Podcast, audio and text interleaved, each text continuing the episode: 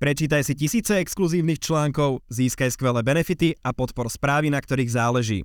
Stan sa členom Startida Premium klubu ešte dnes. Našim dnešným hostom je politický komentátor a spisovateľ pán Arpad Čoltes. Ahoj, vítajú nás. Ahoj a zdravím aj našich divákov a diváčky aj našich divákov a poslucháčov. Uh, prezradím, že tebe sa sem dneska moc nechcelo prísť, že si hovoril, že ľudia majú uh, tých tvojich depresívnych rečí už dosť. Máš ten pocit? E, vyzerá to tak, že zistili, že si ku mne nemôžu chodiť po nádej a sú z toho rozčarovaní, len veď to nie, nie je moja práca. Moja práca je komentovať realitu, alebo teda upozorňovať na realitu. E, po nádej musia chodiť e, niekam inám. A to ešte závisí od toho, že kto, lebo veď každý volebný výsledok je pre niekoho zlý a pre niekoho dobrý. A zo svojej podstaty je pre väčšinu vždy dobrý. Dobre, poďme si rozklúčovať tie udalosti, čo sa udiali najmä v posledných e, dňoch a týždňoch. Mali sme tu oslavy SMP, kde sme teda mohli stretnúť aj člena antifašistov uh, čo si si hovoril, keď si videl tohto opaleného pán, mladíka. Pán Suja sa stal členom Zväzu protifašistických bojovníkov, čo je v skutku bizarné a zábavné, ale veď ono je to nejaká organizácia, ktorá ho tam prijala, čiže viac to vypovedá o organizácii ako o ňom. Uh, čo? O, o ňom to, že je vo Zväze protifašistických bojovníkov, to, to vlastne špecificky, alebo teda práve o ňom to nevypoveda vôbec nič, pretože on je teda asi taký protifašistický bojovník, ako som ja. E, bojovník proti potratom alebo proti LGBT, že to je úplný nezmysel. Mm. Uh, ty ešte o tom SMP si hovoril, že je to vlastne skôr taká vec tej sovietskej propagandy, ktorú, ale, ktorá ale sa snažila fungovať aj v niektorých iných štátoch, ale my sme ju tak dobre inkorporovali do nejakých národných mýtov. Úplne takto by som to nepovedal, bolo by to nepresné bolo by to veľmi nefér. Len to Slovenské národné povstanie, keď sa na neho pozeráme naozaj že rídzo ako na nejaký historický fakt, tak bola to vzbúra nejakej časti slovenskej armády, ktorá prišla pomerne neskoro. V tom čase už bolo jasné, že Nemecko prehrá vojnu. Ale dobre, prišlo to, čo bolo fajn. E, z rídzo vojenského hľadiska to teda nebol nejaký prevratný úspech. Samozrejme viazalo to na seba nejaké nemecké jednotky, ktoré museli povstanie potláčať a potom ďalej ten partizánsky boj. Ale naozaj z vojenského hľadiska to povstanie nebolo nejak úspešné, ale bolo, bolo veľmi významné politicky vďaka tomu sme sa stali ako keby víťaznou krajinou. My sme boli Ale normálne pozor, to sa, fašistický štát. To už hovoril bol... niekto, že vďaka tomu, že to už dávno padlo na nejakom rozhodnutí tej exilovej vlády a Národnej rady a tak ďalej, že ako keby, že už tam sa prihlásil ten národ ako keby k tým víťazným tam, mocnostiam. Tam Hovoril boli, o tom napríklad Andrej Žiarovský. Tam, tam boli naozaj SMP. dva faktory, ktoré rozhodli nie v našich očiach, ale v očiach našich spojencov. A e, to bol atentát na Reinharda Heydricha a Slovenské národné povstanie. Lebo sa to muselo v niečom aj naozaj manifestovať, že my sme akože kládli odpor. Čiže politicky to bolo významné. A stalo sa to ako keby súčasťou našej národnej mytológie, čo je dobre. Každý národ potrebuje mať svoje mýty, lebo nič iné členov toho národa nespája ako nejaká národná mytológia. Ale my sme nechali, aby nám tento mýtus uniesli sovieti, ktorí sa vďaka nemu potom mohli tváriť nejako dobyvateľia, ktorými de facto boli. Veď oni si s Adolfom Hitlerom Európu najprv podelili, potom ich Adolf Hitler podrazil, Nemecko na nich zautočilo spolu so Slovenskom mimochodom, tak ako sme zautočili spolu s Nemcami aj na Poľsko. No a potom si sovieti dobili od Hitlera ako keby späť to územie, ktoré neskôr patrilo de facto do sovietskej ríše, bolo okupované ale samotní sovieti sa tvárili, ako keby to povstanie bola ich zásluha, ich úspech, aj my sme sa tak tvárili, že to bola vlastne tak ako keby komunistická záležitosť, pričom komunisti e, úplne bezostyšne likvidovali napríklad aj účastníkov povstania, pokiaľ im z nejakých ideologických dôvodov nevyhovovali, že nie každý, kto bol partizán, bol automaticky miláčikom režimu.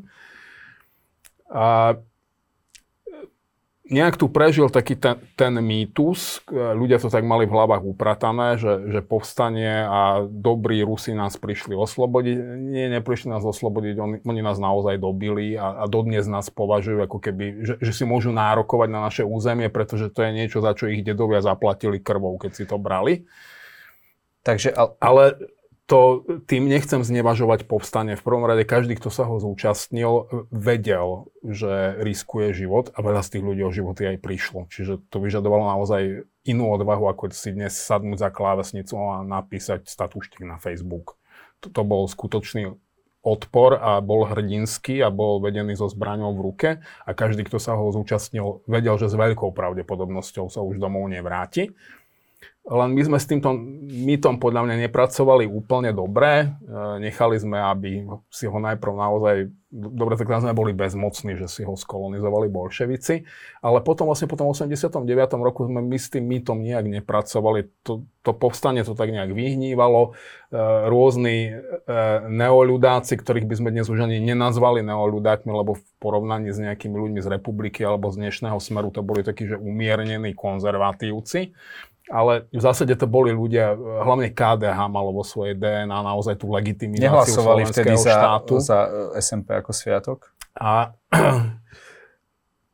my sme to tak nechali nejak vyhnívať, že aj sa to spochybňovalo, aj, aj sa to tak nejak oslavovalo, ale nikdy to nebol, priznajme si, že bol to voľný deň, alebo nebol to nejaký že všeľudový sviatok, keď ľudia by si naozaj to SMP úprimne pripomínali a boli na ňo hrdí.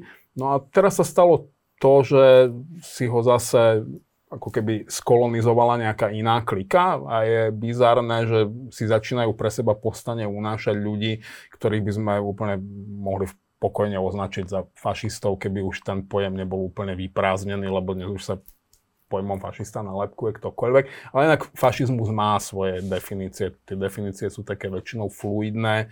Nie je to niečo jednoznačné, čo sa dá jednou vetou odbiť, ale kniha Jakuba Drábika Fašizmus veľmi pekne vysvetľuje, čo je fašizmus, alebo potom uh, esej, uh, veľmi slávna esej uh, Umberta Eka, urfašizm sa považuje za takú že veľmi dobrú Dá sa smer zaradiť fašizmu. Uh, aj jeho reč súčasná retorika za fašizmus? Dnešný smer určite áno, splňa takmer všetky kritéria. Mm.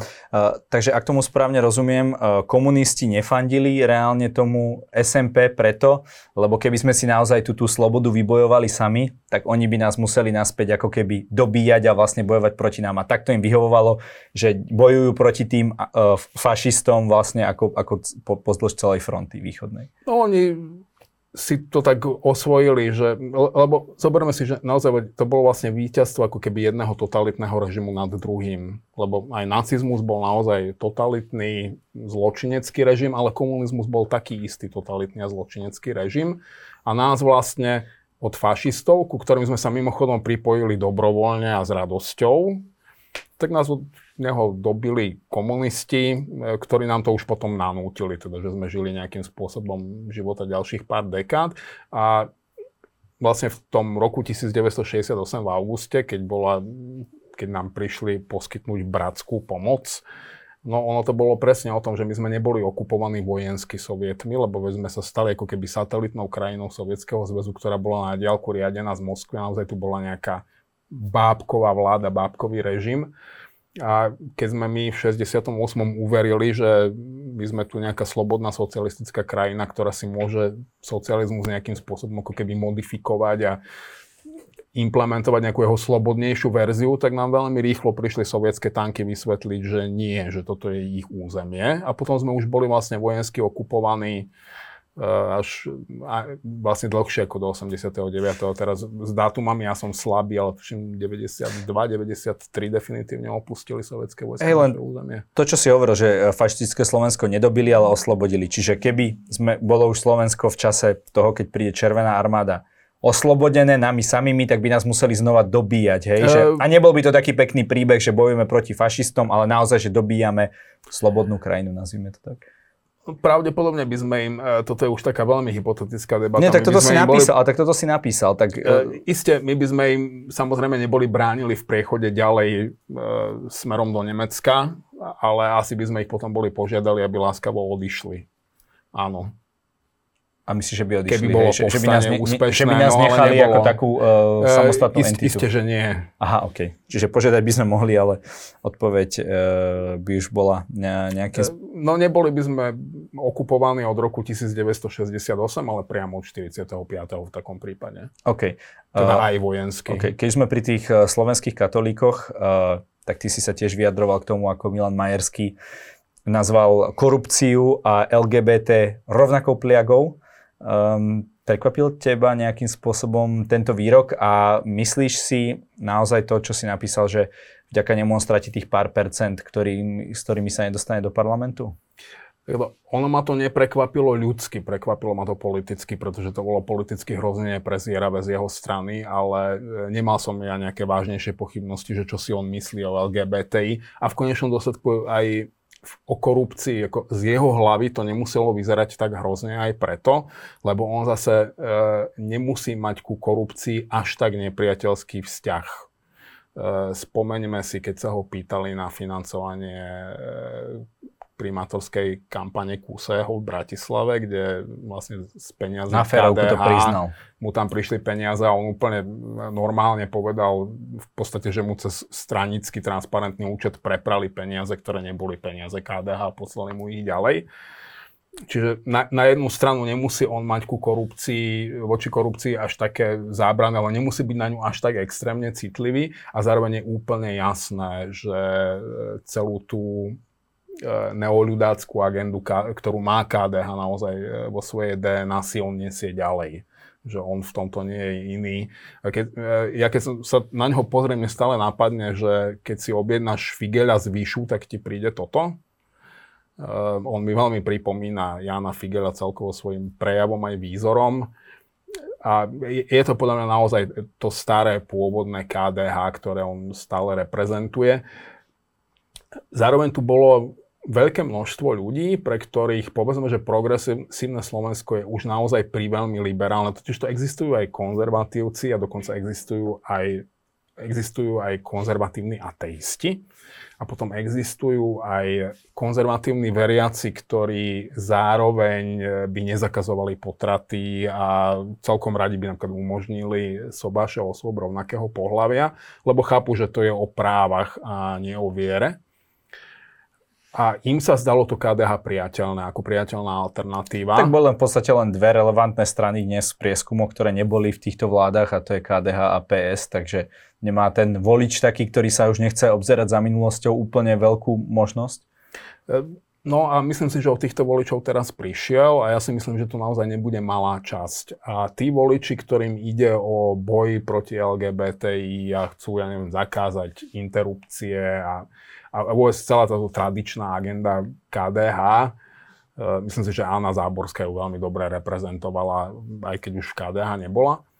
A, e, keď chce niekto toto a chce staviť na istotu, tak to hodí Robertovi Ficovi alebo to hodí republike, pretože oni sú v tomto autenticky uveriteľní a hlavne má istotu, že ten hlas nevyhodí von oknom. Čiže on ešte keď mu začnú klesať preferencie, že najbližších prieskum, keď tie najbližšie prieskumy zachytia, že prišiel o tú časť toho, e, povedzme, že prozápadne orientovaného voliča, e, tak sa mu môže stať, že ešte od neho začnú odskakovať aj jeho vlastní voliči, lebo jednoducho, alebo aj na poslednú chvíľu za tou plentou si povedia, že aj by som to dal tomu KDH, ale oni sa tam asi nedostanú, no tak to dám niekomu inému, kto reprezentuje podobnú agendu. Takže myslíš, že jedno takéto vyjadrenie má takúto veľkú silu?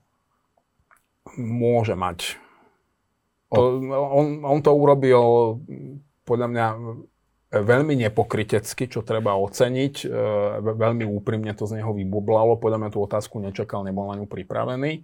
Čiže povedal pravdu, povedal to, čo si naozaj myslí. E, prišlo mi úsmevné, keď sa z toho pokúšal potom cúvať, že on nemyslel LGBTI ľudí, že sú pliaga, ale ideológiu, ktorá, no, ja neviem, či sa dá zo sexuálnej orientácie urobiť e, ideológia, mne, mne to príde ako úplný blúd.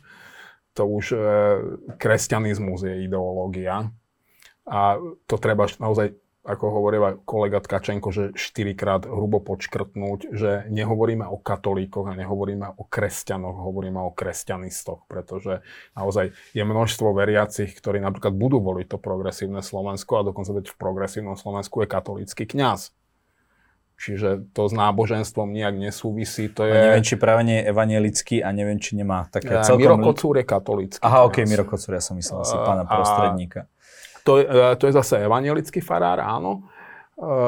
A e, na, naozaj toto nie je o viere a nie je to o veriacich a nie je to ani o cirkvi, pretože cirkev je spoločenstvo všetkých veriacich. E, klérus má u nás určite veľmi blízko k mentalite KDH.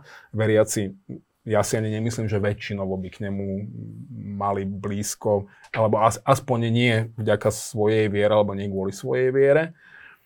E, Čiže ja, ja si myslím, že týmto si KDH zase raz pod sebou odpililo konár. Ja sám do seba môžem povedať, že ak tá strana zmizne z politického života, ako ne, zase e, nejaká veľká spoločenská škoda nevznikne. OK.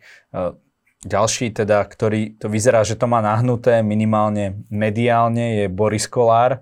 Teraz videli sme to video, ktoré spravil uh, kolega Ivan Mego s jednou jeho bývalou partnerkou, ktorá teda tvrdí, že bola dvakrát na potrate. Aj keď sa trochu pochybuje, či teda dokáže hodnoverne dokázať, či, že naozaj on boli to jeho deti a či ju teda on nútil na tie potraty. Každopádne, mm, myslíš si, že je toto organizovaný nejaký hon uh, na Borisa Kolára zo strany Zoroslava Kolára, Tomáša Rajeckého a spol? Na toto mi naozaj chýbajú fakty. E, neviem, ako v podstate by mohol byť, že no a čo? E, lebo e, práve Tomáš Rajecký bol ten človek, ktorý ukázal, že veď, ale on hovorí pravdu, on to vie dokázať, keď tam pouverejňoval všetky tie fotky. Čiže mňa vlastne jeho motivácia nemusí zaujímať. E, tí ľudia nie sú v politike, Mnohých z nich si spájame viac alebo menej s podsvetím. E, všetko to boli ľudia, ktorí, alebo väčšina z nich boli ľudia, ktorí mali Borisovi Kolárovi veľmi blízko, veď Tomáš Žrajecký s ním na tej dovolenke bol, preto tie fotky má. A boli, bol tam s ním e, Ondrejčák, ktorý je právoplatne odsúdený ako boss nejakej lamačskej skupiny, e, naozaj za násilné trestné činy a za organizovaný zločin Čiže e, Boris Kolár dostáva teda žne to, čo zasial. E, zároveň samozrejme práve to jeho spojenie alebo tie jeho veľmi tesné ľudské väzby na najtemnejšie slovenské podsvete mu podľa mňa nijak neuškodia. E, toto na Slovensku nebýva problém. Matky jeho detí alebo potenciálne matky jeho detí by mu uškodiť mohli. Ani nie preto, že tie deti má, ja si napokon myslím, že ak je pravda to všetko, čo teraz eh, vynášajú tie jeho bývalé partnerky alebo dočasné partnerky eh, na svetlo, tak on v podstate zázračne súzne s poslancom Bašečkom, ktorý si myslí, že ejakulácia mu pošvie nejaká hrozná trauma, no Boris Kolár nechce byť traumatizovaný a potom to, to rieši, ako sa dá. Buď e, tie matky financuje, alebo možno, že je, že sa mu aj uľaví, keď niektorá ide na interrupciu. Áno, len aj v tom rozhovore ona teda hovorila, že on jej, ona teda mala antikoncepciu a že jej Boris Kolár sám povedal, že nech vysadí tú antikoncepciu a potom teda zistila, že je tehotný opäť s Barborou Richterovou, teda tou, ktorá mala hodiť to dieťa cez, cez pol izby, ale on s ňou teda aj po takomto incidente uh, mal mať teda ďalšie dieťa. Uh, čiže to už mi naozaj akože aj keď mám, mám skúšku z psychiatrie, tak nie som na toto odborník. To už je naozaj nejaká taká, ten nejak, nejak, ak by to bola pravda, nejaký taký zvláštny fetiš, nie? Keď...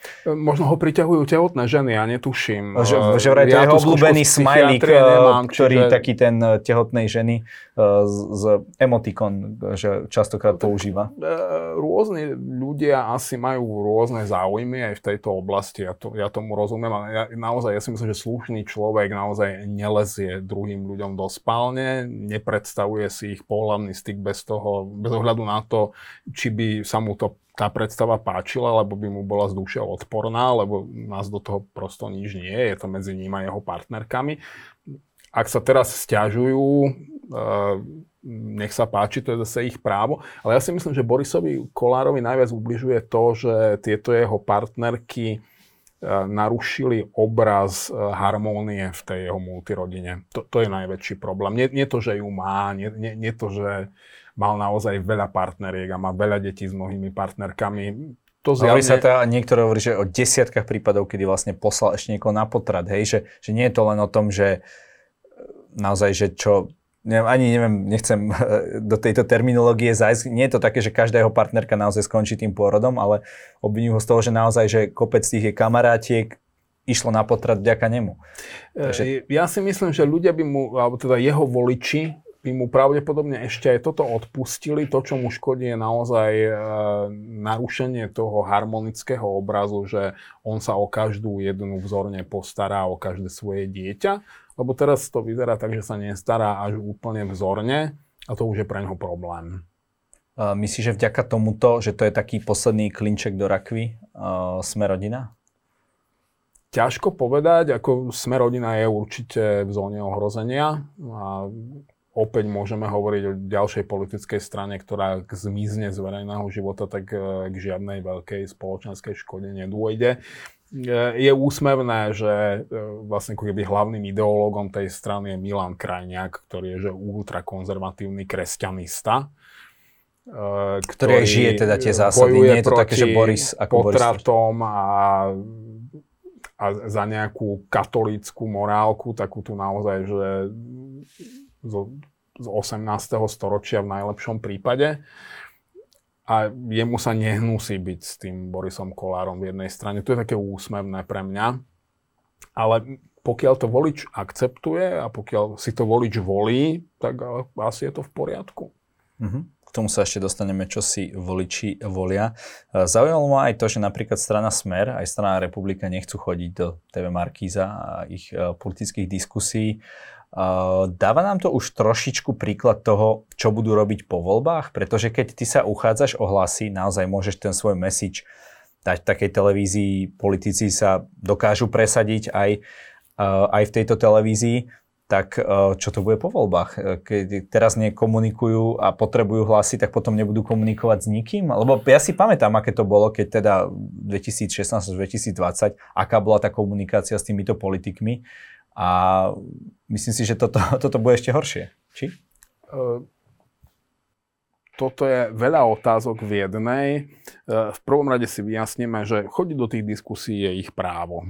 Eh, je povinnosťou televízie ponúknuť im priestor, pokiaľ ho nechcú využiť, eh, nie je spôsob ani dôvod, prečo ich nútiť. No, sťažovala sa napríklad Republika, že je v tých diskusiách málo, hej, že dlho ich nepozývali, aj keď teda boli relevantnou stranou, ale OK.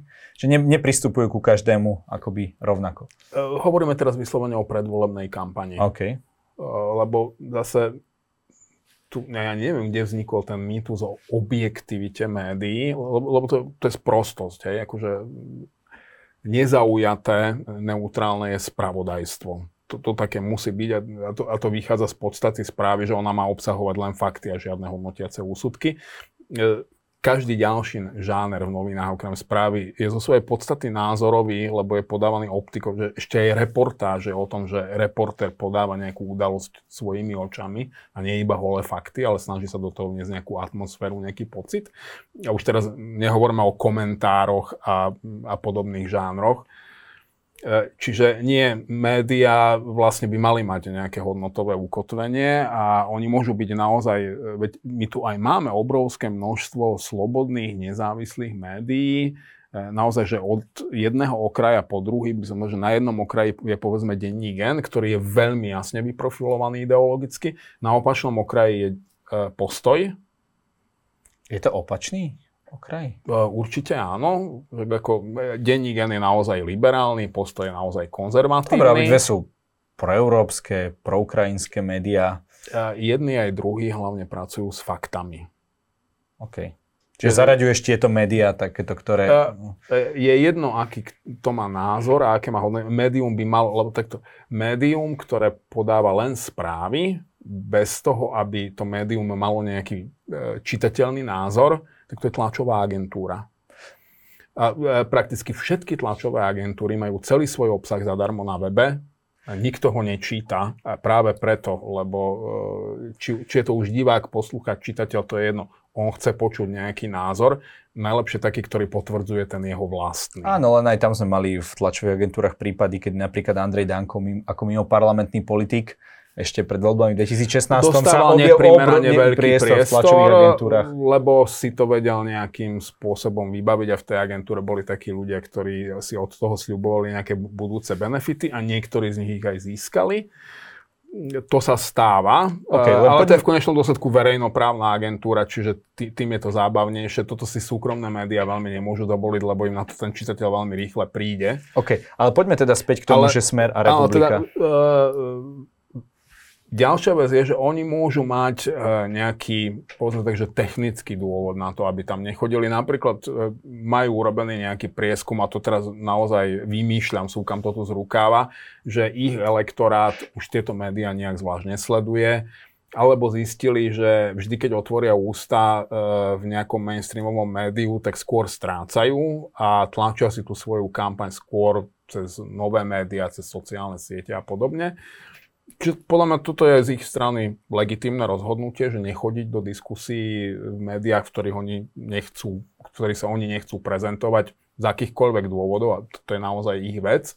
Keby som ja mal moderovať tie diskusie, mne by sa vlastne aj celkom uľavilo, keby mi povedali, že oni ďakujú, ale neprosia si a neprídu. Mm, nie som si úplne istý, že tam niekomu budú chýbať. E, e, samozrejme, vo voľbách sa zúčastnia a nemyslím si, že toto ich e, nejak ukráti vo volebnom výsledku, že nepôjdu diskutovať do ktorejkoľvek televízie. A že ako budú pristupovať k médiám po voľbách, to bude závisieť od toho, ako dopadnú voľby. Pokiaľ Robert Fico zostaví vládu a bude vládnuť, tak ja si nemyslím, že ešte niekedy tu bude vôbec e, nejaká diskusia o tom, že či on do nejakého média príde alebo nepríde diskutovať.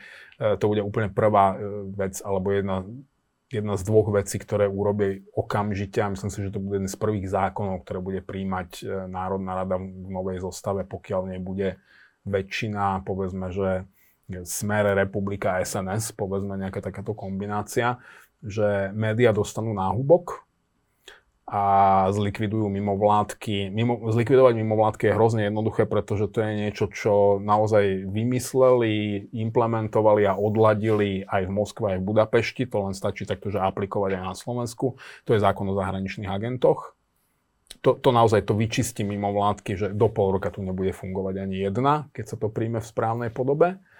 A nie preto, že prestanú byť financované z cudziny, ale v Rúsku je to naozaj tak, že keď niekto pracuje pre mimovládku, ktorá dostane že 5 dolárov za rok zo zahraničia, tak ktokoľvek, kto pre ňu pracuje, musí neustále vykazovať voči ministerstvu vnútra alebo financí, teraz ma nechytaj za slovo, ale voči štátu všetky svoje príjmy a výdavky. To znamená, že kúpim si rožok v obchode, musím mať od neho bloček, lebo keď ho nebudeme mať, tak mi hrozí bása. A ty ako súkromná osoba alebo ako ako súkromná Ako osoba. súkromná osoba, ale zamestnanec zahraničného agenta. Okay, čiže zavalia ťa tak prácou, že sa to stane e, nie, Nielen prácou, tak tomu človeku naozaj znemožnia normálne hmm. fungovanie v jeho bežnom ľudskom živote, že tie neziskovky zaniknú. A teraz, že ako zlikvidovať médiá, no e, narýchlo, napríklad ja by som to urobil tak, že my nemáme funkčnú profesnú organizáciu štvrť storočia, lebo Slovenský syndikát novinárov